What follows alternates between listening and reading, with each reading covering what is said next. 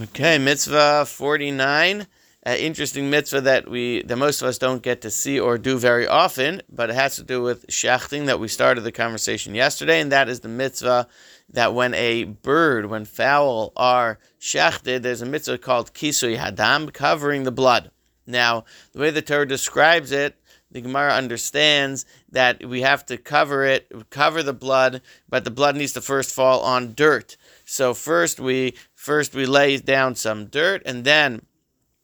and then we do the shchita and the, the, blood, and after the blood from the from the slaughtering is on the ground, we sprinkle more dirt over it, dirt, called kisei hadam, covering the blood. It's an unusual mitzvah, a mitzvah that for most of us we don't get to interact with all the time, but it is relevant at all times and all places for men and for women. If anybody ever has a chance to, sometimes before Yom Kippur when we're doing kaparos, um, it's it comes up that we could that that chickens are being shechted, that we could see it. But it's uh, you know it's it's a it's a special mitzvah that if you have the opportunity, uh, you know, if you're there at a shechita to to do this mitzvah because it doesn't come up, uh, it doesn't come up that often. So you know, sometimes you got to be on the lookout to to uh, to grab the mitzvah when it comes because you know we don't interact with it so much.